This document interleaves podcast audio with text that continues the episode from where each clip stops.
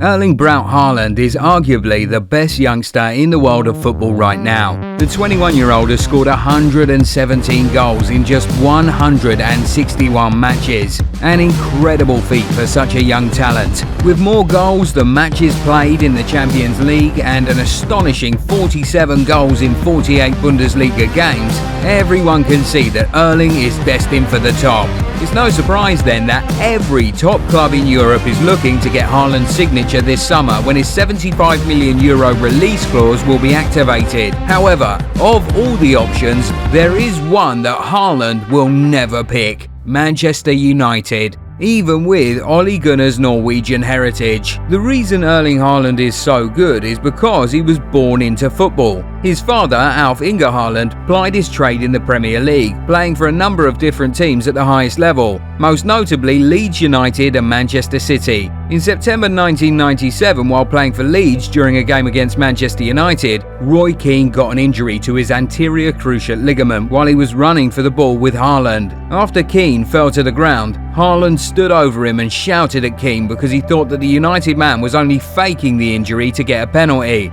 The confrontation was so bad that he had to be cautioned by the ref with a yellow card as the medical team took Keane off on a stretcher. That injury put Roy Keane out of the game for almost a year. In 2000, Haaland left the city of Leeds for Manchester City. Roy Keane was still in United and he hadn't forgotten how Haaland confronted him while he was injured four years ago. As the match was going on, Roy Keane assaulted Haaland with a high kick to Haaland's right knee. Roy Keane immediately got sent off for the challenge. He also got a three match ban and got fined £5,000 for his unsportsmanlike conduct. But to pour salt in the wound, a year later, Roy Keane wrote his autobiography. And in it, he said that his actions were premeditated. He deliberately injured Haaland, putting his career in potential danger because of how Haaland spoke harshly to him three and a half years prior. After this revelation, Roy Keane received a further five game ban and an additional £150,000 fine. But still, the damage done to Haaland was far worse. Haaland already had problems with his left knee at the time, so much so that he had to play with the strap around it. After that game, he played a friendly for Norway but had to come off at half time, and at the next league game, he had to come off at the 68th minute.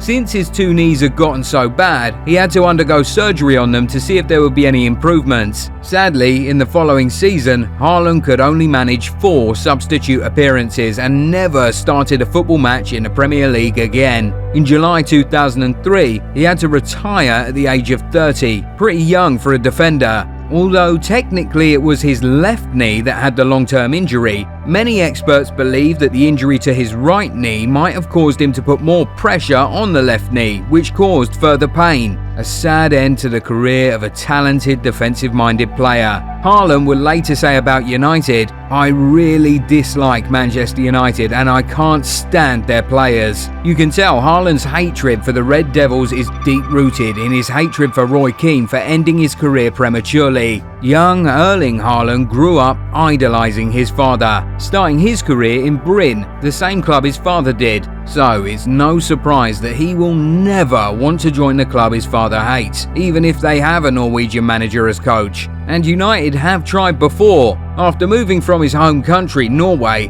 Haaland played for RB Salzburg in Austria. As 2020 rolled around, Haaland was looking for a new club, and United came knocking. However, the young Norwegian snubbed Ole Gunnar Solskjaer for Borussia Dortmund. Not very many people snub United for Dortmund, except if they have a personal vendetta against the club, like the Haaland family does. And to be honest, we really don't think Haaland will be missing much. Manchester United might still be one of the biggest clubs in the world in terms of their fan base, but the truth is, they've not been at their best since Alex Ferguson left. Also, with the arrival of Cristiano Ronaldo, whose new preferred position is centre forward, Haaland is better going to a club where he won't have to share the spotlight with anyone. On the other side of Manchester, Pep Guardiola is desperately looking for a striker, and since Tottenham didn't want to release Harry Kane, maybe he'll shift his attention towards Erling. You also have Bayern Munich and Lewandowski clearly stating that he'll be seeking a challenge elsewhere next season.